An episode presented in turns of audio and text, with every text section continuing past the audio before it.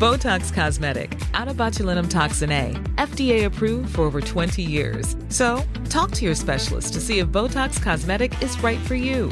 For full prescribing information, including boxed warning, visit BotoxCosmetic.com or call 877-351-0300. Remember to ask for Botox Cosmetic by name. To see for yourself and learn more, visit BotoxCosmetic.com. That's BotoxCosmetic.com. Let's talk bottom trawling. New Zealand's facing criticism. Maybe you heard this over the weekend. A new government, the new government, went against a proposal to protect marine, uh, Pacific marine eco- ecosystems. Uh, that was at the South Pacific Regional Fisheries Management Organisation's. Well, I don't expect you to remember that name. It was at a big convention in Ecuador and Minister for Fisheries Shane Jones made a decision not to support the ban on bottom trawling. Uh, that's despite scientists in a recent study estimating that from 1996 to the year 2000, the total carbon dioxide released from trawling to the atmosphere was as much as 9.2 billion tonnes. Those same scientists described trawling as marine deforestation that caused irreparable harm to the climate, society, and wildlife. But this is interesting. I got an email from uh, Steve Little, who's a trawler man himself, and he reckons bottom trawling isn't as bad as is made out. He's well placed to voice his opinion. Uh, he's fished for decades, based in Port Chalmers. He's fished around Northern Territory, Australia, North Sea and Europe, Otago, the West Coast, and Manukau. He was chief skipper at University of Otago, and he's seen the industry change a lot. He joins me now. Hi, Steve. Oh, good afternoon, Jesse. Uh, thanks for inviting me on the show. Yeah, what did you make of this latest news that um, the New Zealand government apparently reversing its decision to support that ban? Well, I mean, in context of uh, what they're doing uh, within their own economic zone, um, I think they're doing a really good job. I mean, 30% of the EEZ is uh, closed to bottom trawling, and um, I mean, I, I, think it's a bit of a battle with um, statistics and algorithms and, and how you compute uh, what is actually happening. What is the case for bottom trawling? Well, I mean, uh, people have different visions of, of what is actually involved in bottom trawling, and, and they're trying to visualise uh, what happens. Is it a giant net that uh, dredges the bottom? And it's actually not the case. Um, a simple trawl is basically a net configuration like a kite, and it is spread by what we call otter boards.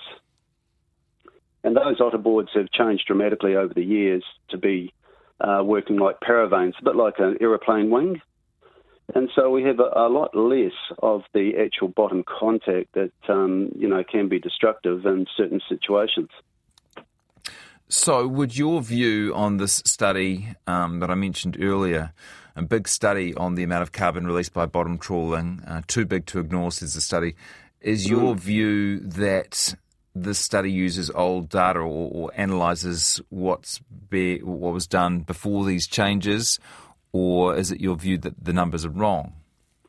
I think um, I think like anything, Jesse, um, you hear different uh, perspectives, and and you can twist um, you can twist twist statistics to work any way you'd like, but I mean the main thing is that the data is has is robust uh, in the terms of science and, and is peer reviewed. So I mean, you know, you've got to take all this all this information in context, and it's a bit bewildering to you know the average Kiwi gets a, you know a bland statement like that, and um, you know, when I look at our, our local trawl industry and the amount of care and attention we take um, with our gear, um, it's very disappointing to be sort of blacked by um, by a big report.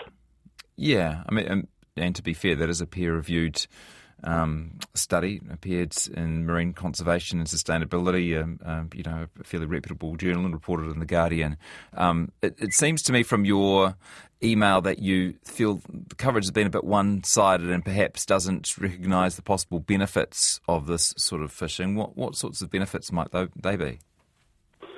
Well, you've got to look at, at efficiency, and then if you're looking at, at overall um, CO2 um, produced, uh, we actually have one of the lowest uh, footprints in, in, comparison to dairy. So, you know, if I if I pull up some some statistics um, for beef, for our, for argument's sake, um, and we're talking about uh, kilograms of CO2 per 100 grams of um, of protein or food. I mean, beef runs in at uh, close to 23 kilograms per 100 grams produced. And our collective um, deep water group with our, you know, deep sea trawl and our inshore fish um, comes to 2.24. So, you know, if you go in context and proportion, um, we're, we're managing things very well in the uh, fishing industry. Yeah, your view is that if people want to be concerned about the carbon released by trawling, they should be equally concerned or more concerned about the carbon created by other forms of food production, particularly um, meat production, which I, I think is a, a, fair point. Can you tell me a bit about your career and life? What is life like as a uh, as a fish as this sort of fisherman? Well, I mean, I've, I've just recently retired. I've I've got to that age, um, but I fell into fishing uh, as a bit of an adventure in um, Northern Territory. I'd I'd fished in the uh, I'd I'd worked in the mine, sorry, for a, for a year in WA in, in the Pilbara, and was looking for a bit of adventure, and ended up on the prawn boats for a couple of years uh, up in the Gulf of Carpentaria. Um, so uh, I did a couple of years uh, up there, and mostly at sea, very very little um, shore at all, and uh, did a, a, coastal ticket up there, and then then uh, I ended up fishing in uh, Scotland, UK. Um, had a really interesting uh, time over there with um, a totally different environment and different gear and different methods and.